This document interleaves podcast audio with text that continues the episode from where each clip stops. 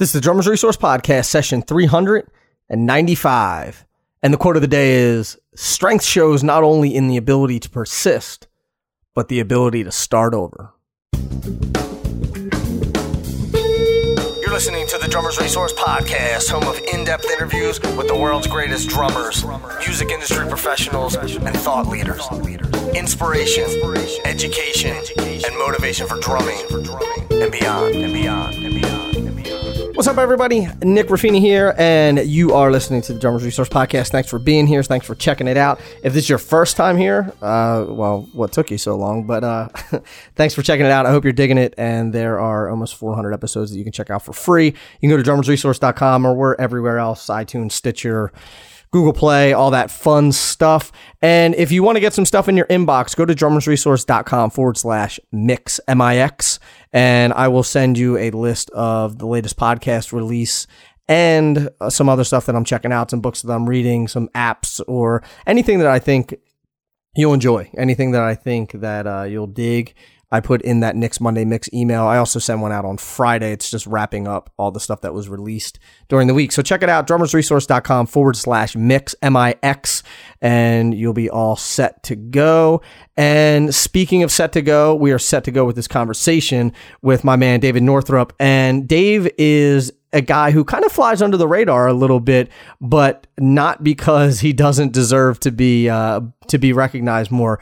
And his playing credits include rock legend John Waite, and then the James Brown Horns, John Mellencamp. He's also worked with uh, the Disco Biscuits. He's worked with Wynonna Judd, Travis Tritt, a lot of people, and my man. Shane Theriot connected us. Shane Theriot is the guitar player and music director for Hall and Oates. He connected me with David. So uh, I am thankful to Shane. So Shane, if you're listening, thanks, buddy. I really do appreciate it. We talk about that in here as well. And man, this this is a great conversation. David talks about some realities of being on the road. Talks a lot about not a lot, but talks about drug addiction and alcohol addiction and and how uh, that can affect you know everything that's going on in your life including your home life your road life your playing all of that sort of stuff and he tells an amazing story about going in to replace the legend Jeff Porcaro and that's a it's a really cool story so you'll want to definitely tune in for that. So I'm to stop talking. I'm to let David start talking. Let's get into it with my man David Northrup.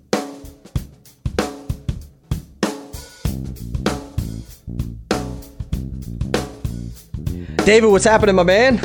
How's it going, Nick? It's going well. I'm glad to to finally finally uh, make this happen. I think you and I were going back and forth on some scheduling, which is normal. I mean that that happens with all of these because we're all we're all busy and traveling, and it's it's a lot harder than trying to line it up with people who have nine to five jobs for sure.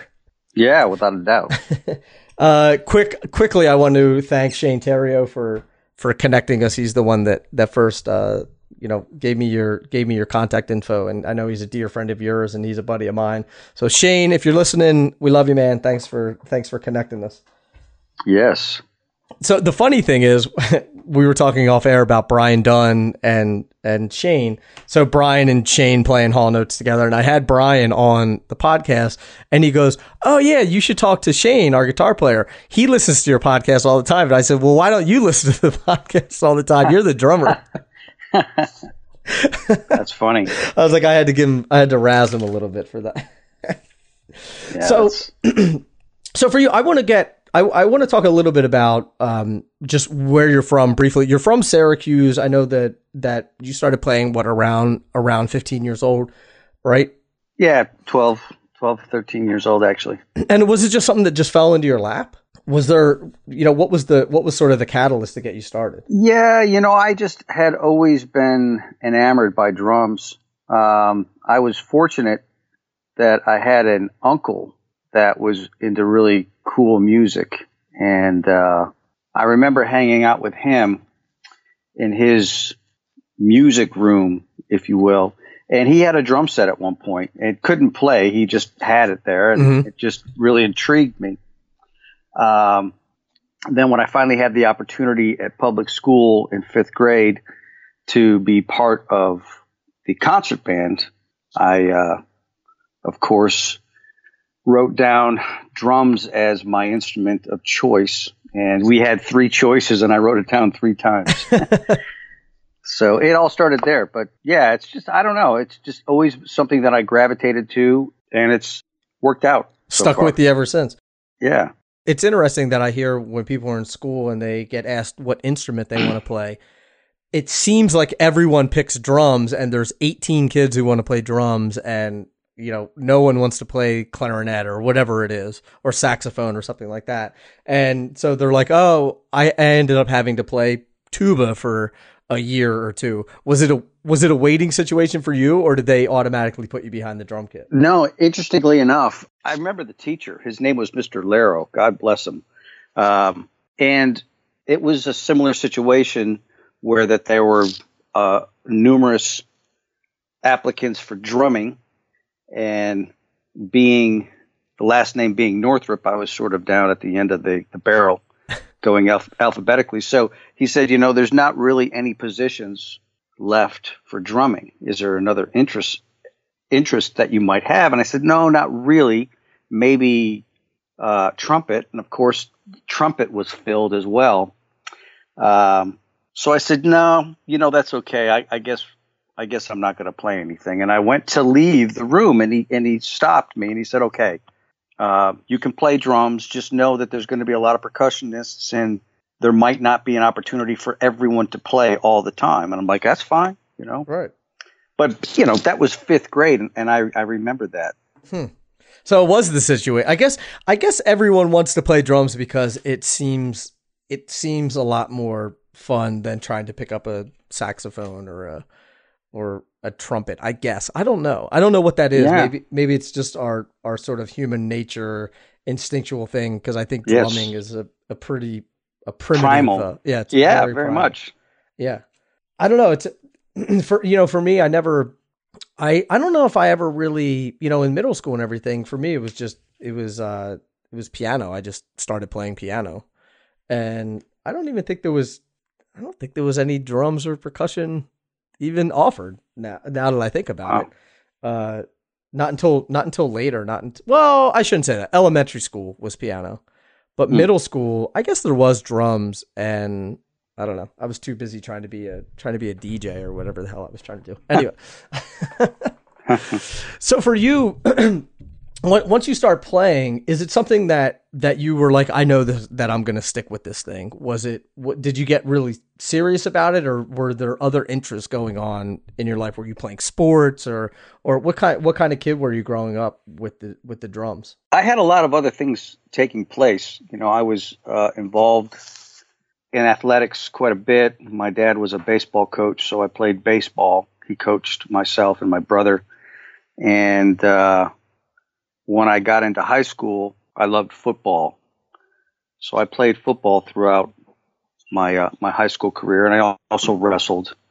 Um, and you know, I was always involved with music and drums and drumming throughout high school, and I was in all the extra bands. I was in uh, stage band, and we had a Dixieland band. Anything with drum set, mm-hmm. uh, I, I, I found myself involved in anything that had any any opportunity to make a little bit more noise. Um, Do you remember being on the on the football practice field and hearing the marching band practicing? I yeah, just remember was, that as because I played football and I played drums too, and I just always remember hearing you know hear and I'm like, oh man, I kind of want to go play drums too. yeah, it was you know unfortunately my school didn't have really a great marching band.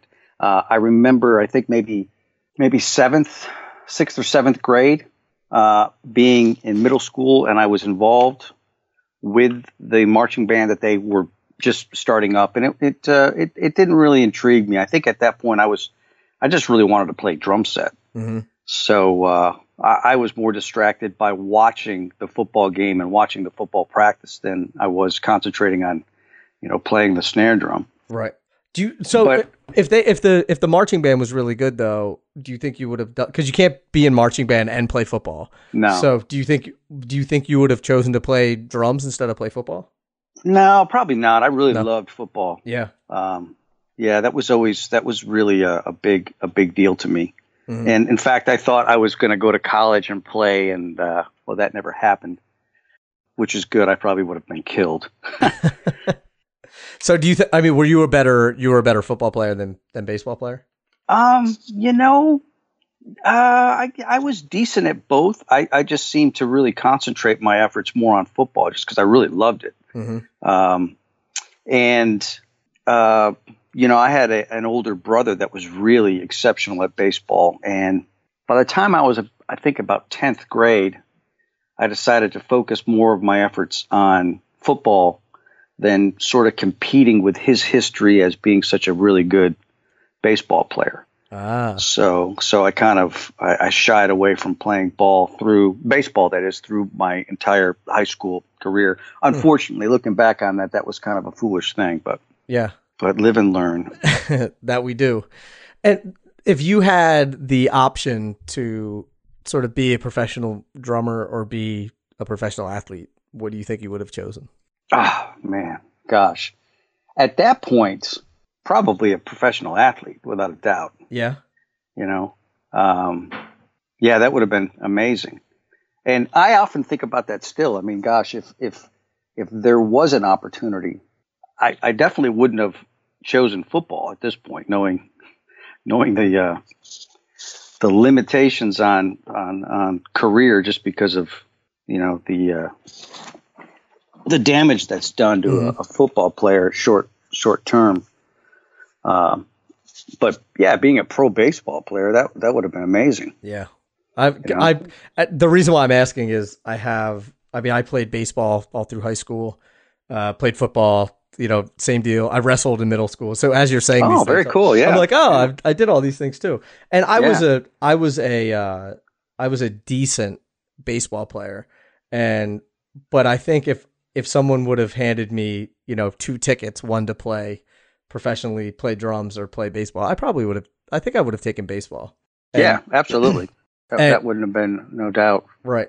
Which, and I don't know why it wasn't like a, it wasn't a money thing or I think it just as a kid, like every, you know, not everyone, but most people dream of being Oh yeah. a, uh, a professional athlete. The thing that blows me away, and I, I think there's so many parallels between, Absolutely. Huge amount of commonality between being a professional musician and a com- professional athlete. hmm hmm the scary thing is, not the scary thing, but the amazing thing is, so, so some of the guys I played with, uh, our team, our baseball team was really good. We won the, it was called the Chessmont Championships, but we won it, you know, five years in a row. Six guys I played with got drafted. I mean, it was a, it was- Wow. it was a good, and none of them, and these guys were studs, and none of them made it to the show.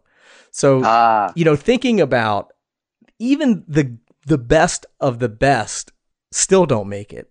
yeah, man. You know, so I mean, the it's- so the level of the level of of um I almost said musicianship, but the level of athleticism and just raw talent and skill that that is required to be an athlete, I don't think it's that far away from what's required to be a good musician. I really no, don't. I, I I would agree, and a lot of it has to do with tenacity. Hmm You know, staying focused and and really continuing uh, to make the effort to better yourself. You know, it's it's not like you get a gig and, and that's it. You know, for some people that might be the, the truth, but hmm you know, I think there needs to continuously be uh, evolution in your playing, especially if you want to stay employed. Yeah. And I You think once you get that gig, that's when that's when the hard work starts. Oh yeah, I would definitely agree. You know, whether it be the touring or learning the tunes or just, you know, just I mean, I, I for, for people who haven't toured, I think that they just they think it's a it's an easy go and you just get on the bus and you know, you just show up and play the gig and it's all it's all milk and honey, but it's rough, man. Being on the road is rough. Yeah, it's not for everybody. No, it's Not- definitely for not. sure. What what have you taken from your your days in sports and applied it to your drumming, or have you done that? Have you have you sort of said, oh, Yeah. I- these things I used to do in football. Let me see if I can apply those to my playing. Yeah, absolutely. Well, a lot of it has to do with, you know, mental focus, really uh, seeing yourself and seeing goals and, and things that you, you want to achieve and things that you want to achieve short term and then want to achieve long term, where you see yourself. And then uh, coming up with a plan to get from point A to point B as far as those goals are concerned. Mm-hmm. And, you know, a lot of it has to do with personal maintenance, personal practicing, not only, you know, preparedness for a gig, but you know, taking the steps and being committed to to do the work to make yourself better, uh, even when there's not a gig that you're preparing for, you know, mm-hmm. personal practice time. Just like an athlete has to do uh, practice and training on off season time. You know, mm-hmm. it, I think it's a continuous thing. And um, I had some really good teachers early on that uh, I guess maybe equipped me with that rationale and to be uh, to be forthcoming, to be really proactive on having a good routine and continuing to to practice and and and and be assertive as as far as that's that's concerned. And one of the things that I remember uh, several of my teachers told me, it's like, listen, do this now because when you get older, you're not going to have the time yeah. that you you used to have when yep. you were younger. You know, because you become an adult, you just have adult responsibilities, and mm-hmm. you know you're not going to have eight hours a day. And there was a time that I would practice six to eight hours a day. Mm-hmm. You know that that is not practical anymore. Just I don't have that. I don't have that luxury of time. Mm-hmm. But you know, there there was yeah, someone. Def- go ahead. I didn't want to. No, go ahead. No. I was just going to say that I, I remember specifically in college, that's one of the big take. I mean, there was a lot more than this, but one of the big takeaways from college, I remember there was a, an artist in residence that came in and he said the same thing. He was like, You have so much time now to practice, and you're not going to have it when you're older. And mm-hmm. you don't even when someone tells you that at that age, you're thinking, yeah, okay, whatever. I'll I'll have plenty of time to do whatever because you're young and you know you know everything when you're that age. And yeah, of course, of course you do. So, but it sticks in my mind now all the time. And I tell people all the time that I say, listen, you have so much time now at, at your age. If you're you know 18, 19, 20, 21, 22, mm-hmm. just get just put that time in the shed. And there's two things I wanted to ask you about. One, well, actually three. I wanted to, I want to go back and talk about goal setting in a minute, but a question about about how about how much time you have and and how much time you're putting into your playing. And here's my theory, and I would love to get your opinion on it. So I think when at at some point in your career, you have to be you have to be spending five, six, seven, eight hours a day practicing. You don't have to do that for your whole life, but there has to be some point where where that is really your main focus and you're spending a ton of time on it. But I also mm. think that once you get to a certain point that you've been playing for maybe, you know, 10, 12, 15 years or more, that spending that much time practicing every day is going to start giving you giving you marginal returns and I don't think you're going to get as much out of it as you were when you were 17, 18, 19 years old. And that time is better spent working on developing relationships and and working on your career and getting gigs and all that sort of stuff. And you should still be doing maintenance, you know, mm. but not spending five, six, seven, eight hours a day practicing. What are your thoughts on that? Yeah, I would I would totally agree. You know, the early years are your foundational years. You know, mm-hmm. you're uh, you know constantly working on everything, everything under the sun, and you want to just absorb as much as you can. I spend a great deal of time locked in my room working rudimentally on technique um, and listening to a lot of different kinds of music. Uh, I was fortunate to have player, pro player teachers that you know gave me very good practical advice. Mm-hmm and these were also teachers that I could go watch play. Right. You know, so there was definitely uh, there was a there was a huge uh, opportunity and advantage to that. Um, and then as you progress, you know, you you want an outlet for all this practicing. You know, you know where can I where can I apply all this? And that that has to come from networking and being in front of people and and trying to make opportunities happen mm-hmm. uh, being on the scene, meeting people, networking. Um, because you know we both know you could be the greatest drummer in the world, but if you're locked in your room, no one really cares. Right. You know. Right. You know, mm-hmm. and uh, a lot of it, uh, as far as being successful in this business, is is personality and being able to get along with people. Mm-hmm. You know, um, because I mean that's life in general.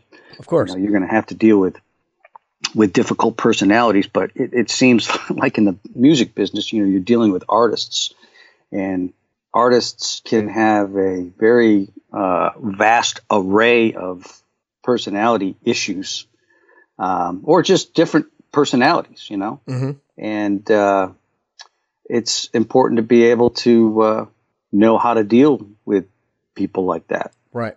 if you want to be successful. Mm-hmm. You know, And I, I I say all the time that everyone can play well.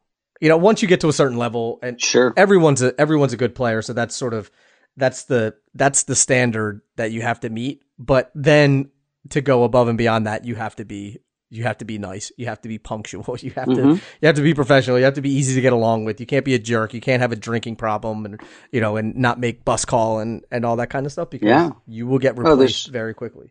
Yeah, there's just too many other people Right. that that want your job. You know, and especially here in Nashville, it's just you know I've learned not to take it personally when you get overlooked because there's just so many there's so many great players. hmm You know, it's it's a matter of you know what do you want in a player. You know, and you just go down the list. Well, I like this and this and this and this. I'm like, oh, well, you, you know, call this guy.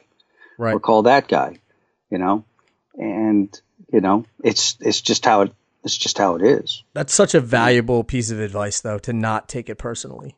Yeah, Because well, we know, do as humans. It's it's a it's a it's a human nature thing to say, oh, they didn't pick me because I'm not good enough, or I, you know, I'm I'm not funny enough, or they don't like me, or whatever it is. It's like, no, you're just not the right person for the job. yeah, and maybe that situation's just not meant to be for you. So Mhm.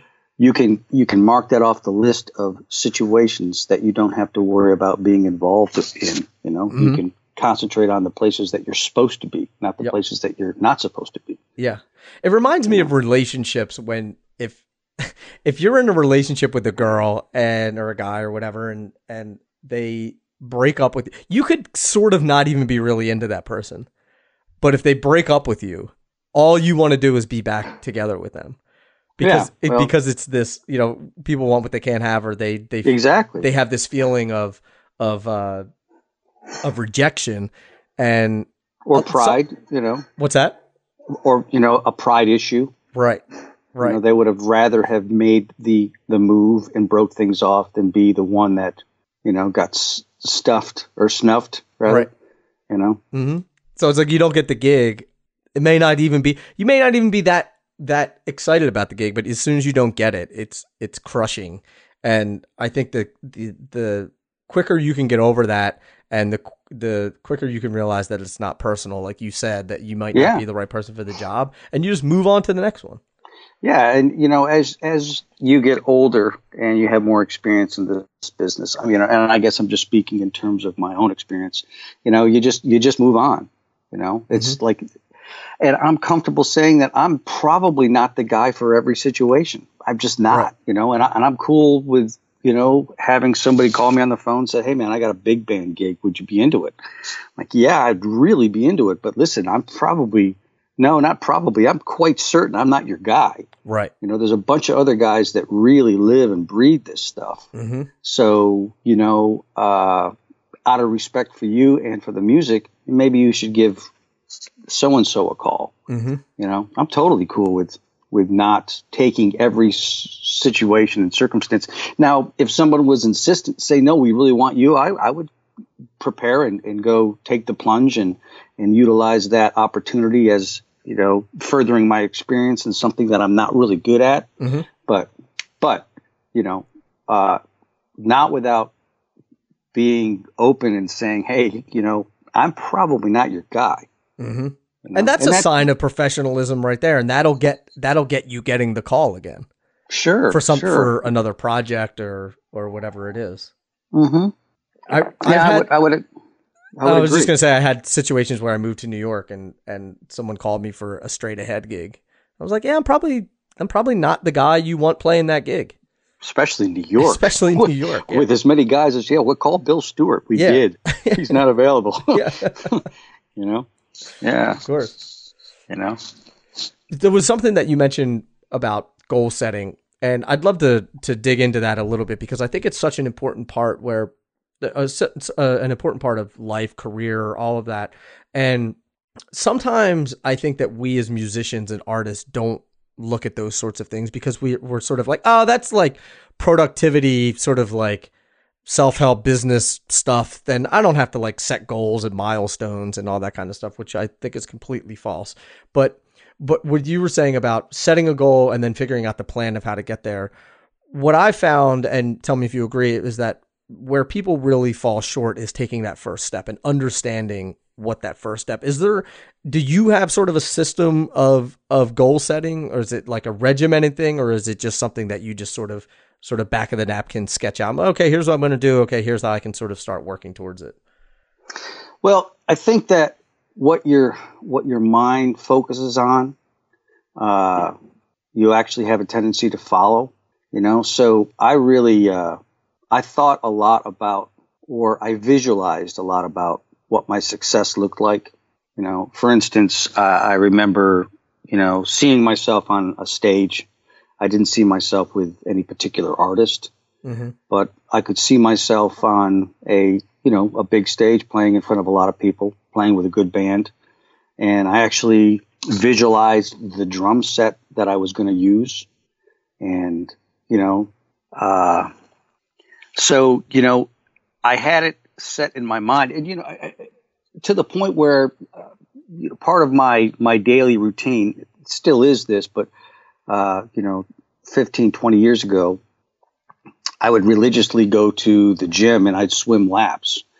And in my mind, when I was swimming laps, that those are things that I would be visualizing. You know, hmm. um, seeing myself achieving goals.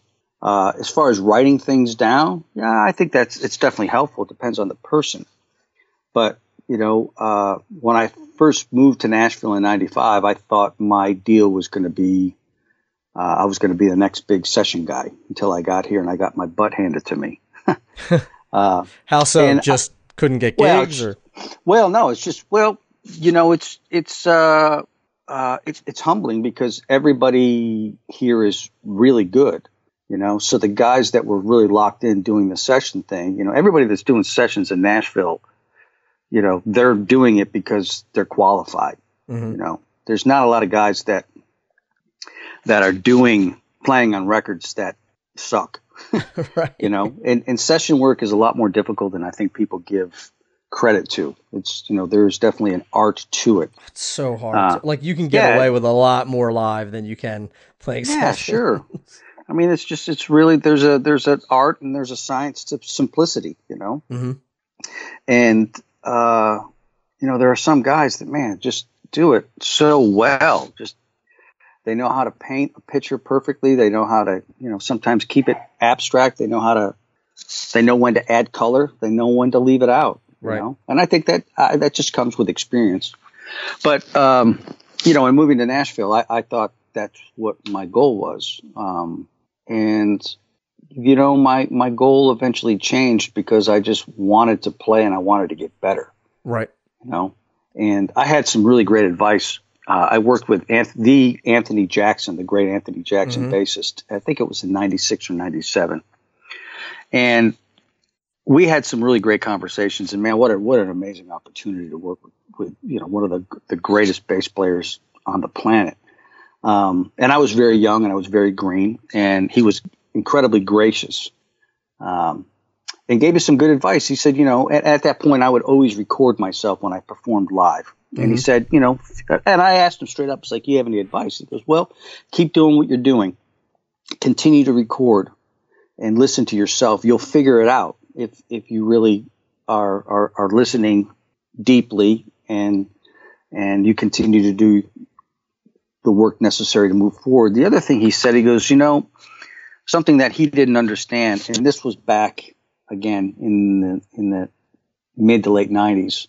Um, at that time, either you did session work and you stayed in town, or you were a road guy and you went out on tour. Mm-hmm. And those two worlds never really collided. Right, know? right, right, right. Um, uh, there were very, very few exceptions to that rule. So he had said something to me that really uh, stuck with me. He, you know, for, for someone like him that had had as much success and was so well accomplished, uh, I really took it to heart. He, he said that, you know, he didn't understand that that notion. Um, he said a great player should be able to do both very well, and the only way a player can become great is doing both. You know, not mm-hmm. just sort of specializing. Now there are have been guys, obviously in our in, in music history, that have specialized in just being a session guy or just being a live guy. But something that he said it's like you know to be able to really to be a complete musician, you have to be able to do both, and you should focus on both, not one or the other. And that really uh, that hit home with me. So my, at that point, you know, a light bulb went off, and my my focus changed a little bit to not so much concentrate on being a one, you know, what Nashville called an in-town guy. I just wanted to be a better player. And after playing with somebody like that, that was just nothing but absolute inspiration to, to, to think, wow, this guy is so amazing. Just the pocket is so deep. You know? Why do you think that that those worlds never really collided? Well, I'll tell you actually, it pretty much came down to there was a lot of work taking place in Nashville at those times in the in the Nashville studio scene. You know, guys playing on you know uh, record label sessions and then there was a lot of demos that were being taken place. There was a lot of publishing houses that had really good budgets. Uh, some of the record labels had uh, developmental budgets so you know they could develop an artist. Mm-hmm. you know budgets were a lot bigger back then. So there, there was a lot more going on in town and there were a lot more guys just really focusing on being in town. So if you were one of those in town guys and you were getting calls on a regular basis if a producer or a publishing house or a session leader found out that you weren't available because you were on the road, well, they went down the list and called somebody else that they knew were, was always going to be available. Mm-hmm.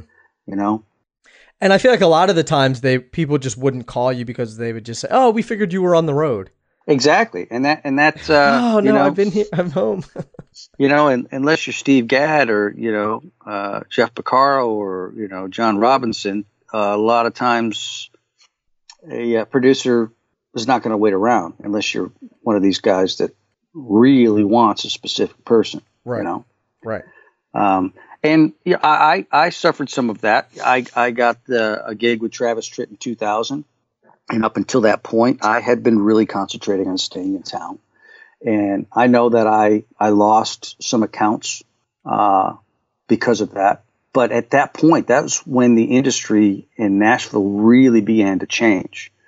When uh, you know budgets were getting slashed and and uh, there wasn't as much in town work as there had done as there had been previously when I first moved to town, in like in '95. Mm-hmm. So I made no apologies uh, about making that move, and it was a great, great gig for me. It was a great career move for me, and you know, going back to what Anthony Jackson instilled in me, that actually made me a better player. It actually, that live gig made me a better session player, you know, without a doubt. How so? Ah, I just, I had a, a great deal more confidence. I played more aggressively, and aggressively doesn't mean notey. I just had more confidence and more, you know, uh, balls in my playing. You know, I wasn't as timid as a player. Mm-hmm in the studio. You know, I had a, a you know, I had a different purpose on being there. Uh, I guess. Yeah, that makes you know that makes sense. What? Yeah. When you when you first got into town, and I know this is a while ago now. You moved there in what ninety five. Mm-hmm. Yes.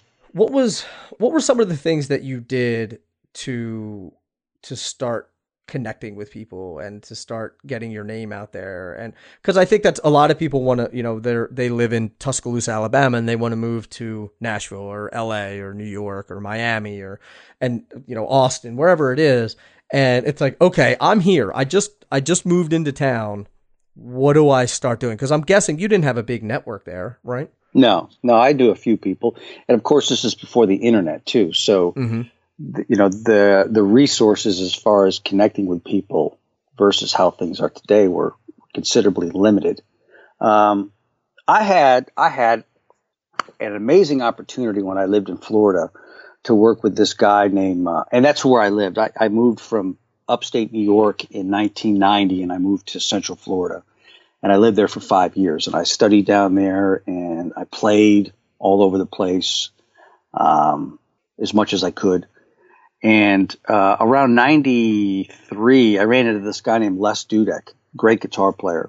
Les had played with uh, the Allman Brothers and um, Boz Scaggs, and he had also played with Steve Miller and Cher. He was a big, big uh, rock guitarist in the early 70s to mid 70s and went on to have a solo career. Mm-hmm. So I was playing at the small club in, in Lakeland, Florida, of all places, and he happened to be there and he heard me play.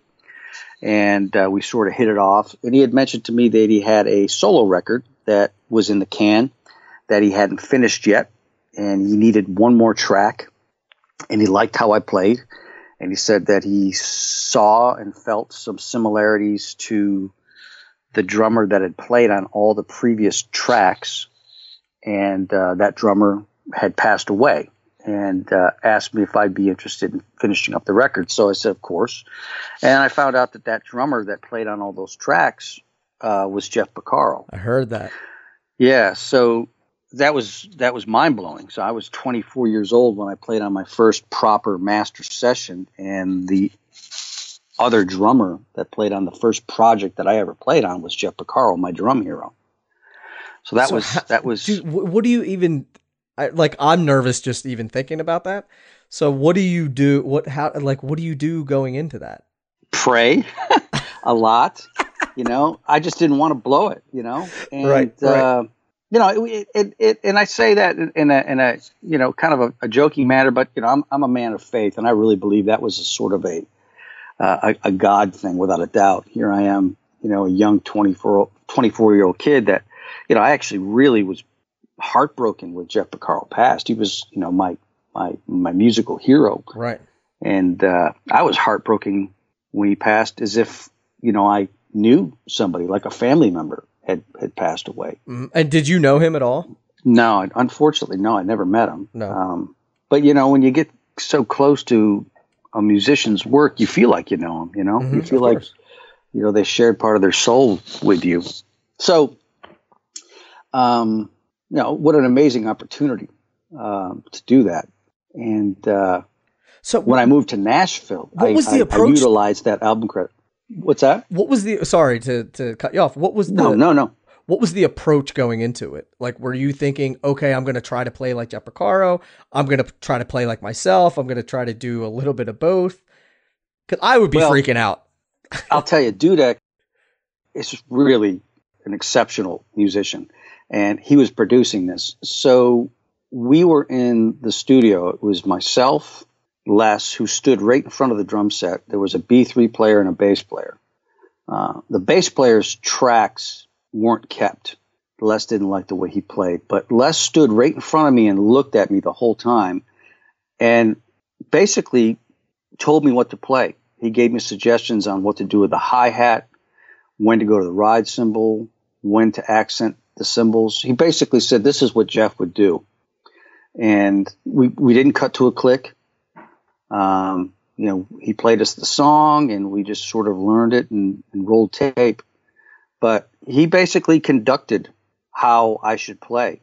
Um, and uh, that was the beginning of a, you know, a, a pretty cool relationship with, with him. I, I learned a great deal uh, hanging out with him and asking him questions. And I went on to play in his band, you know, played a little bit, uh, played some live stuff. But mm-hmm you know, I, I was basically hyper focused on him, you know? Yeah, yeah, yeah. And I watched his foot. His foot was the click track. And I was, you know, young. I was 24 years old. I didn't, you know, I'd been in the studio a few times before, but nothing to this, you know, not, nothing on this level. Right.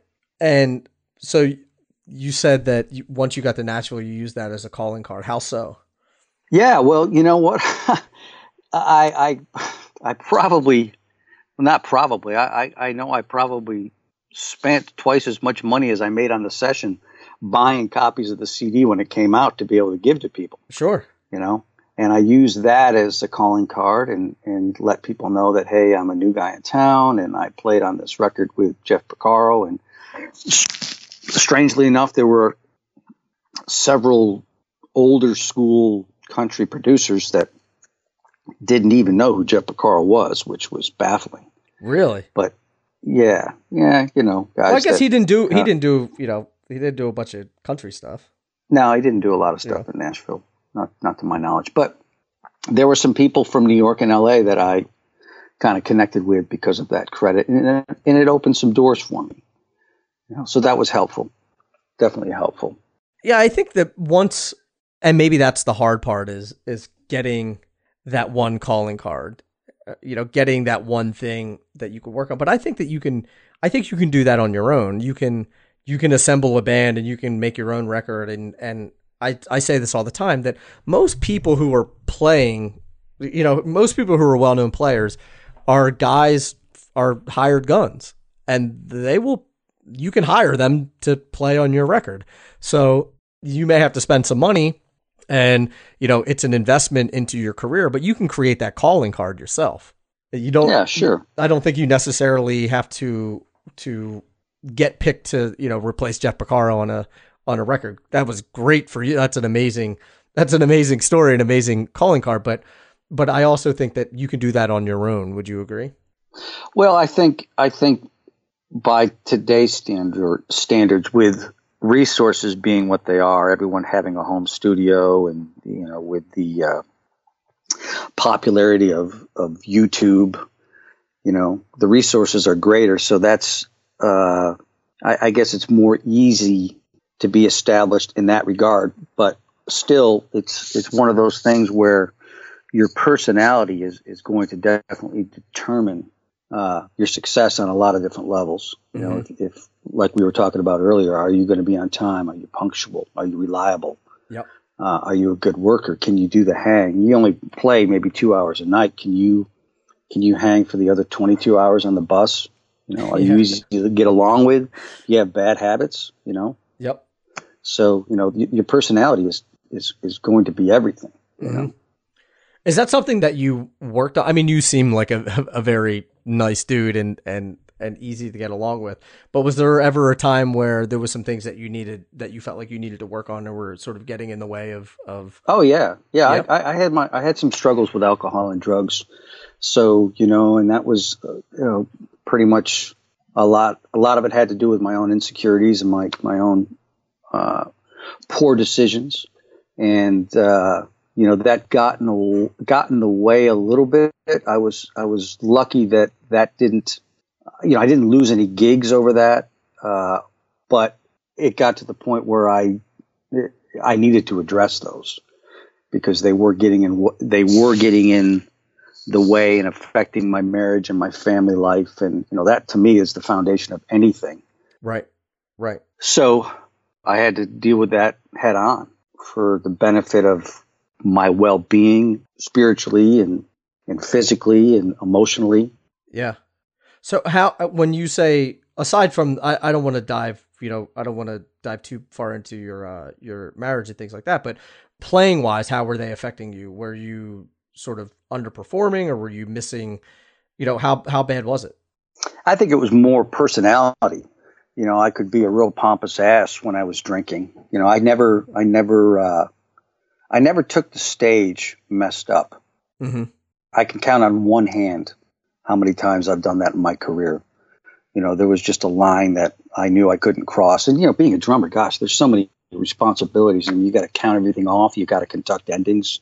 You know, you have to keep the set list Yeah. you know, sharp. So you're basically somebody may own the bus, but you're driving it, Yeah. you know, every night.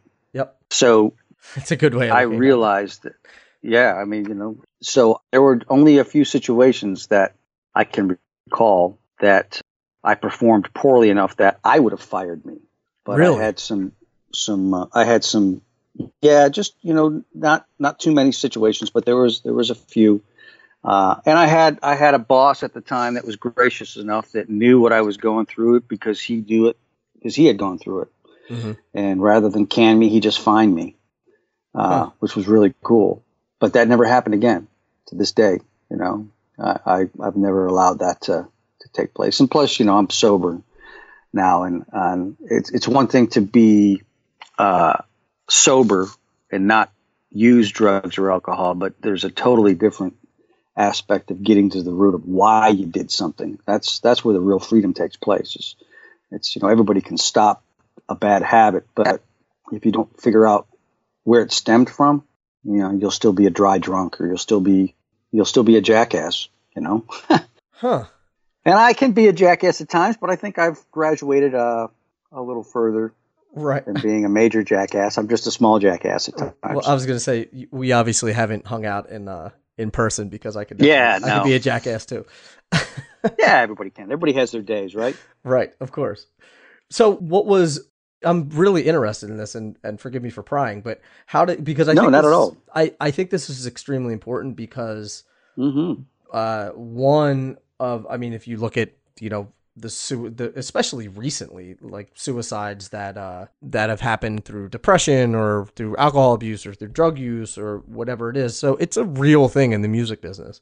So for you Yeah, and, and I was would, it hard for I you hope to- this would be encouraging to anybody that might be, you know, going through the same thing. You know, it's you know, uh, a lot of times people don't want to talk about it because it's embarrassing, or you don't want to be, you know, labeled as that guy. But for me, having having had to walk through it, you know, it's such a freeing experience, and and I would love uh, for anybody that might hear this to be encouraged if they're walking the same path that I did. You know. Mm-hmm. Mm-hmm.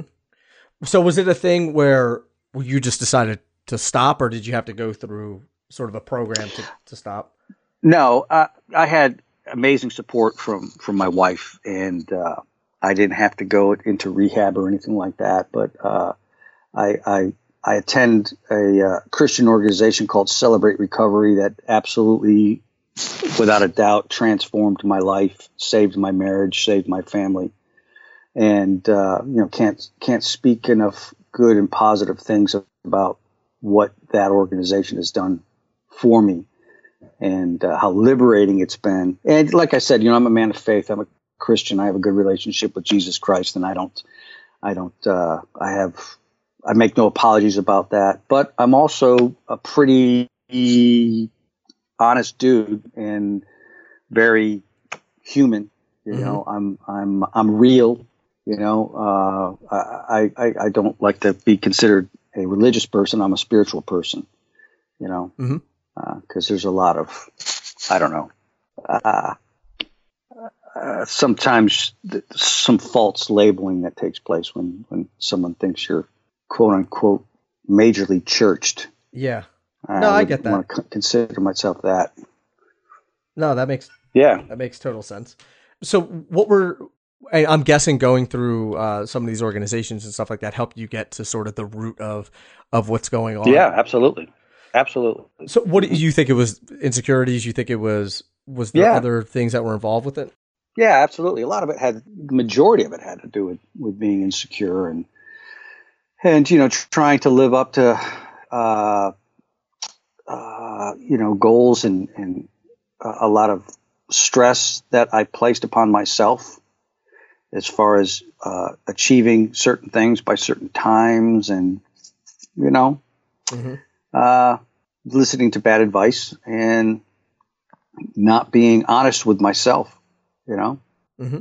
And so I apologize that this is sort of coming at your expense, but I think it's helpful for the listeners to to no, understand. not at all. Please, no apologies necessary. I love, I love this sort of thing. I talk about this with in my drum clinics. You know, uh, a lot of times when I give clinics, you know, the the Q and A is what sort of runs the whole thing. But I, I give, I give, uh, you know, honor to God all the time. You know, I mean, the the the things that I've had. You know, just look at the Porcaro story. I mean, gosh, how does that happen? Right. You know, that's a God thing. hmm You know, having the opportunity to play with Boz Scaggs was another God opportunity. It was just, you know, it just fell on my lap. Those, those sort of things just don't happen. You know, Right. I guess, I guess if you look at it in, in a different perspective, some people can say, "Wow, you're just really fortunate." Well, I kind of look at it in a little deeper sense, me personally. Yeah. Yeah, I think that there I, I would be I mean, I grew up Catholic and, you know, went went to Catholic school and all that stuff. Uh but and so I you know, I have a relationship with God, but I think that I'm more of a spiritual person, like you said. So I think that Yeah, absolutely. I think that that car- there's karma. There is there's you know the way that you treat others is how you get treated in return, and and I believe in you know there's some spirituality to that that I try to live my life with.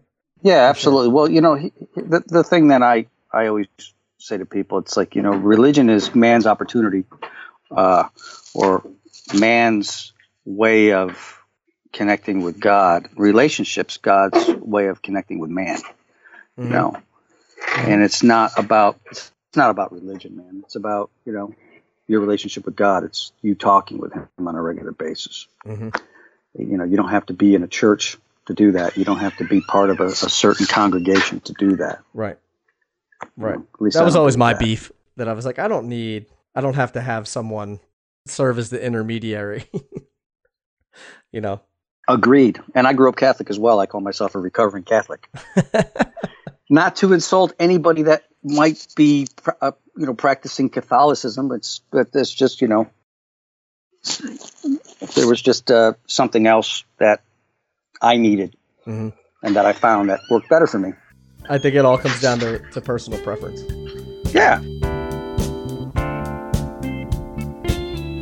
If you're looking for a top of the line snare, then look no farther than the Mapex Black Panther Design Lab series. These are designed to combine sound concepts to create unique and personal instruments for the demanding player. They come in three unique variations and they all have their own unique sound quality to them. You have the Heartbreaker, which is dark and rustic and throaty. You have the Cherry Bomb, which is vintage, controlled, and precise. And then you have the Equinox, which will give you that classic, bright, articulate sound. To learn more about the Mapex Black Panther Design Lab series, go to mapexdrums.com.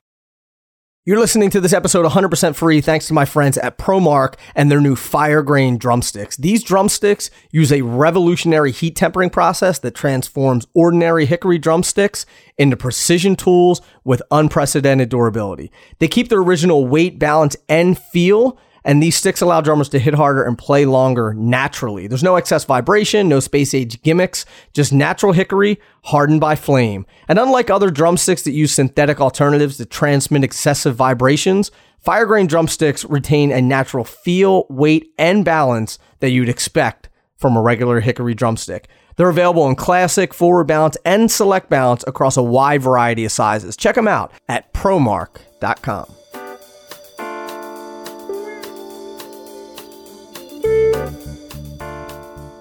what would be your advice to someone who is maybe struggling with with alcoholism or depression or drug use and and it's sort of it's either maybe rampant in their band or it's just happening in their personal life or they're doing it to fit in or whatever the circumstances may be do you have any advice? You know yeah i would say you know get help you know. That sort of behavior that sort of dysfunctional behavior is is is not healthy you know, on on so many different levels. You know, physically speaking, you know what what takes place to uh, your body over the long term.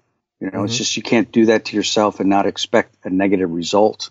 Right. And well, this is the only body you, you get one body in your life. You need to take care of it. Um, uh, emotionally and spiritually, how it how it affects you, and you know, and, and that that's everything with being a musician. Your emotions and your spirituality. I mean, m- music is nothing more than spiritual communication. So uh, you do yourself a huge disservice by by you know staying messed up and not really being able to you know communicate clarity in in your musicianship. You know, mm-hmm. some people think it's better. It's really not. Yeah. You know, but definitely, you know, get help, seek help, um, be selective on the people that you you hang out with. Mm-hmm. You know, I think a lot def- of people see help as a sign of weakness. Yeah, well, that's pride. Yeah, you got to lose that pride. You yep. know, and and it might be as as easy as just getting to the place of saying, "Hey, God, man, I can't do this on my not my own. I need some help." Mm-hmm. Yeah, pride is the pride's one thing that I that I think all of us can work on more and more. I, I think that it it does a lot more harm than good. Absolutely, yeah. Especially you know us musician folk, us artist folk, we have a tendency to be a bit prideful. I know that was definitely an issue that I had to deal with, you know, for a long time, you know, and um, asking for help mm-hmm. is something that I I struggled with as well. I thought it was, as you said, a sign of weakness. Mm-hmm. You know, I want to do it on my own. I can do it on my own. I don't need any help. Well, right. That's that's just foolishness. That's just arrogance and pride and ignorance. Mm-hmm. Yep, I've been there too. Uh, you know, and I don't know how to. I don't know if I necessarily know the answer of how to how to get over that or how to how to get rid of that that that pride and that ego that we have and and sort of let our guard down and ask for help or I guess it just I guess it's just ask doing it once, right? Asking for help once. Well, you know the definition of insanity, mm-hmm. doing the same thing over and over and over again and, and expecting different results. If if you can just honestly look at your situation and be honest with yourself um, and come to grips with the limitation that you have if you rely on yourself only you know if, if you don't tap into the resources that are around you you know god's resources are endless you know. Um, if if you if you rely on your own resources there's a ceiling to those resources. You know they, they could be intellectual they can be financial they can be you know talent. You know you're only going to be so good you know. Mm-hmm. but if if you uh, rely on you know god's resources those resources are absolutely endless there is no limitation there is no ceiling to what can take place in your life mm-hmm. you know a lot of and, and i was guilty of this too you know i looked at you know that relationship is being limiting you know, I want to do it myself. I don't want to be, you know, a drummer that just plays at church, which is such a silly way I looked at things. Like, you know, if I'm going to be, if I'm going to have a relationship with God, He's not going to want me to play bars. I'm not going to be able to tour and all this other stuff, it's, which is absolute foolishness. Right. Um, so, you know, I thought having a relationship with God in my life and allowing Him to, you know, direct and navigate my career was going to be limiting. It's absolute the opposite. You know, mm-hmm. there is no ceiling. You know, to there is no limitation. You know, it's it's sort of sky's the limit when when you rely on Him to open doors for you. Mm-hmm. Again, I just look back on you know situations in my career uh, that I see. You know, God totally was the one that opened the door. You know, and I can shake my head and say, "Ah, oh, so that's how it works." You know. Yeah. Yep. It's a whole different perspective, you know. And I guess as I get older, it's you know, uh, I, I just have to rely on that more than just sort of rely on myself. Now, I don't. I, I I'm not implying to any listener out there that okay, well, I'm going to put my career in the hands of God. Now I'm just going to go sit down and make a sandwich and watch Netflix or, you know, get on the Xbox. Right. And you got to do the work too. You know, mm-hmm. you've got to be out there hustling and doing your part. Mm-hmm. You know. Yeah, and I also think that it's you know whether it's whether it's a spiritual thing, whether it's a a religion thing, whether it's just a support system of sorts. I think that getting getting some sort of support outside of your immediate circle or outside of your own brain is something that's very wise and something that that can help you uh, immensely no matter what stage of life you're at no matter what stage in your career you're at whether you're sober or involved in drug whatever it is going and, and finding that support system and asking for help and and and getting someone or something or or some ideal that'll push you forward to to be a better person to be a better performer to be a better spouse whatever it is yeah, without a doubt. You know, we're uh, we're, we're products of our environment. You know, we learn from how we were brought up, and and we're influenced by the environments that we, uh, you know, take part in. You know, mm-hmm. so that's either good or it's not good. Mm-hmm. You know, this dysfunctional behavior is learned. You know, being spiritually and emotionally and physically unhealthy, those things are learned behaviors. Mm-hmm. So, um, to reverse that dysfunction, you have to learn how to be healthy. You have to learn how not to be dysfunctional. You have to you have to deal with those things. And you know, from a musical standpoint, um, you know, it, it definitely has a negative adverse effect on your career and, and on uh, your ability to play with clarity. You know. Mm-hmm. For sure, for sure. I mean, you think about you know we go to we we take music lessons to learn how to to play great. Well, I mean, a lot of times you need you need help to know uh, where things are in, in your emotional life, and you know, uh, and and how to become emotionally healthy. Mm-hmm. You know, a lot of that. Unfortunately, that's where a lot of depression stems from. You know. Yeah, it, it's a, it's always funny to me that, like you said, we go and we'll learn how to do. You know, we'll learn how to play drums, or we'll we'll hire a trainer to learn how to lift weights or whatever. But we don't do anything for for emotional intelligence or figuring out Yeah. how to navigate certain things that are going on in our lives. And everyone's sort of like, no, no, I can handle it. It's like, well, you know, if, then then why are you taking drum lessons? Why can't right. you just figure that out? Why, you know, You want to be you want to be better. You know. right? You want to be healthy. Mm-hmm. Yep. You know. So I'm totally an advocate for that. You know? Yeah. I I am too. Uh, so I'm going to switch gears quickly and and talk to you um, about the stuff that you're doing now. So you are um, you're touring with Boz Scaggs. Actually, I toured with Boz Scaggs all last year. Okay. And um, that came to a close at the end of 2017. Uh, Boz switches his bands quite often, uh, name, especially the drum chair.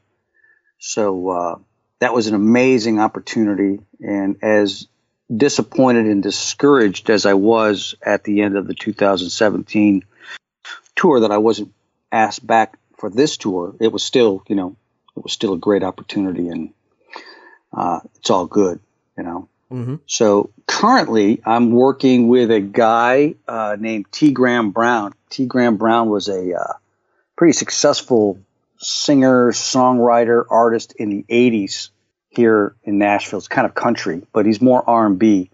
So I'm doing a few dates with him, and I'm staying in town uh, here in Nashville doing more session work. Uh, and I'm also this, this is kind of exciting. I'm, I'm finishing a solo record Nice. that I started. I started a few years ago. Uh, our mutual friend there, Shane Theriot, is producing it. Um, a few years back, I went to New Orleans and we cut four sides in New Orleans. Uh, the four songs that we cut were actually his songs, and I used uh, George Porter Jr. Uh, from the Meters, Meters. on bass, and then the great David Torkanowski, jazz pianist. He played uh, B3 and Fender Rhodes, and then Shane, of course. Um, so we cut four tracks in New Orleans. I had two tracks uh, that I had already cut with a band I used to have here in Nashville called the Pack of Crackers, sort of a uh, fusion fusion band. So I have two instrumental pieces with those guys, and then uh, coming up in the beginning of July, I'm going back in the studio with Shane, uh, and we're going to finish the last four tracks and do some overdubs. Uh, hopeful uh, Mike Stern might play on a track. Nice. Um, yeah, huge, huge musical hero of mine. Uh, so that's exciting. It's something that I've been wanting to do for a long time, and it was actually something that Shane inspired me to do a long time ago. You know, um, so that's that's been a real sort of focus right right now. Um, it's just a matter right, uh, currently just waiting on scheduling of of being able to have all the players together at the same same time, same Sure. place. Do you think you'll do you think you'll go out and tour with that? You know, I, I don't know. I mean, I have realistic aspirations with the thing. It's just, it's always been something that I wanted to do. It's always been a goal that I, I, I had. I've had such, such really great opportunities musically with, with a, a vast array of, of musical artists that I've had to, uh, had opportunity to play with. And, you know, there's, there's always been this part of me that doesn't get to play the music or part of the mu- some of the music that I've always liked to, to play, you know, instrumental fusion, jazz, jazz stuff, and, Mhm. and this is more, you know, focused on on that, uh, you know, as far as uh, genre is concerned. But my my, I guess immediate goal is to be able to promote it doing drum clinics, you know, have some original tracks to play along with, and Mhm. maybe sell them on, you know, uh, at at my clinics, and you know, to be able to have something of my legacy to leave behind and my kids. Say, hey, you know, dad, you know, dad played with these country artists and a few of these rock artists, but this is something else that he This is his really loved to do. Yeah. Yeah. So that's, that's kind of exciting, Nice. you know? So is that? are you planning on doing more? Because I know you do. You do a fair amount of clinics, right? I do. I do. Yep. Um, I didn't do any last year. Um, I took I took all of 2017 off. Um, the first part of 2017, I was out with the Oak Ridge Boys, Okay. and I didn't realize that that band started in the 40s. Oh yeah. Well, obviously not the guys that are in the band now. Right. Um, but yeah, it was. Uh, that was. They were actually called the Tennessee Clodhoppers, Huh. and they started as a vocal group that used to play at the uh, Oak Ridge nuclear plant in Tennessee during uh, during World War II, and uh, they were one of very few people that were actually allowed to go into the Oak Ridge facility, and they'd go perform on Fridays or Saturdays to uh, perform for the people that were sequestered there that had to leave, had to live there and work on, you know, the atomic bomb. Man, I just saw. Uh, that's funny that you say that because I just saw a a special about about that complex and how Yeah. like I didn't realize that there was like there was all these people who live there and it was a it was a it was like a city. It was its own Yeah. town and they had and you know they had I don't know how many people were living there, but there were all these people just that's so crazy. I didn't Yeah, I didn't just- realize that. I thought it was like three guys working on the bomb, you know.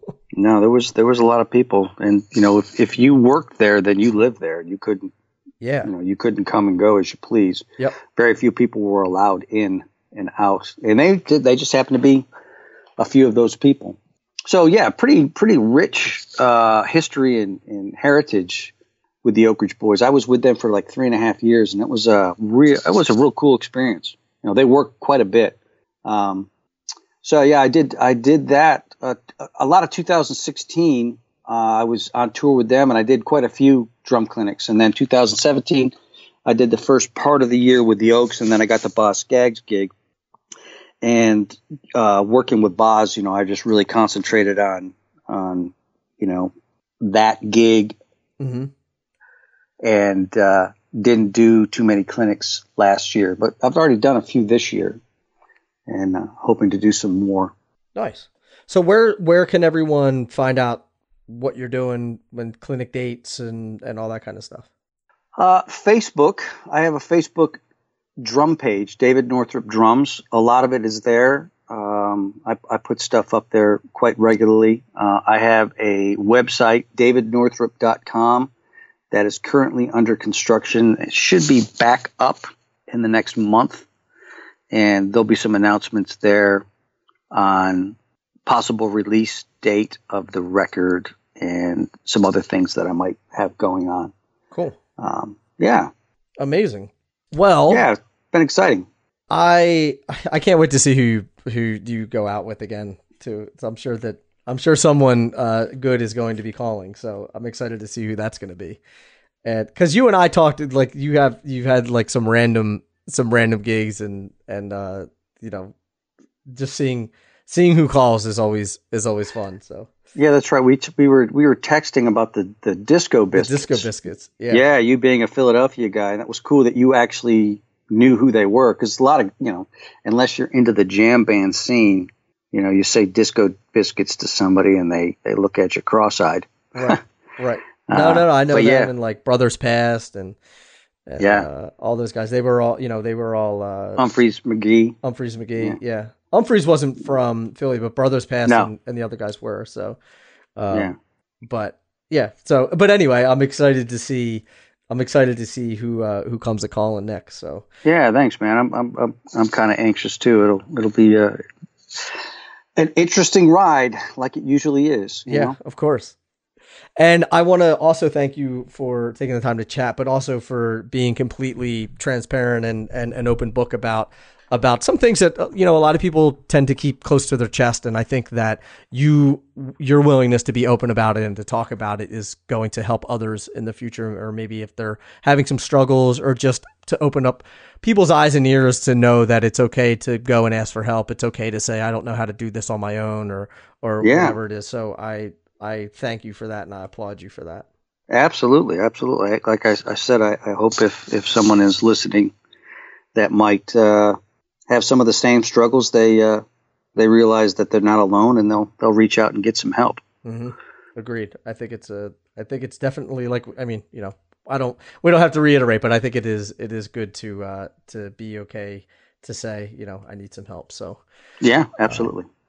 So David, thank you again for being part of the podcast. I appreciate it. Thanks again to Shane Theriot for for connecting us. Uh, we Thanks, brother Shane. Yeah, thanks, dude. We. I hope that you. I hope that you listen to this. so, uh, Yeah. Uh, again, but thank you for for being a part of it, man. And I will talk to you soon. Thanks, Nick. Of course. There you have it, the one and only David Northrup. You can find the show notes at drummersresource.com forward slash session 395. I hope you dug it. Hope you got some inspiration out of that. I hope you got some information. And I hope that you will do one thing, and that is share this with your friends. Let people know that this thing is happening. And if you want to get really, really uh, involved, I would ask you to leave a rating or a review on iTunes. You can go there. It takes about a minute, and that helps the podcast show up higher in the search results, all that fun stuff. You can do that. Just go to iTunes. It's super simple, and I would appreciate it. But if you can't do that, just at least share it with your friends, share it on social media. All of that stuff always helps, and it doesn't cost you a dime, and it only takes a second. So I would appreciate that. And until the next podcast, keep drumming. Thank you so much for listening. I do appreciate it. And I'll be talking to you soon. Peace.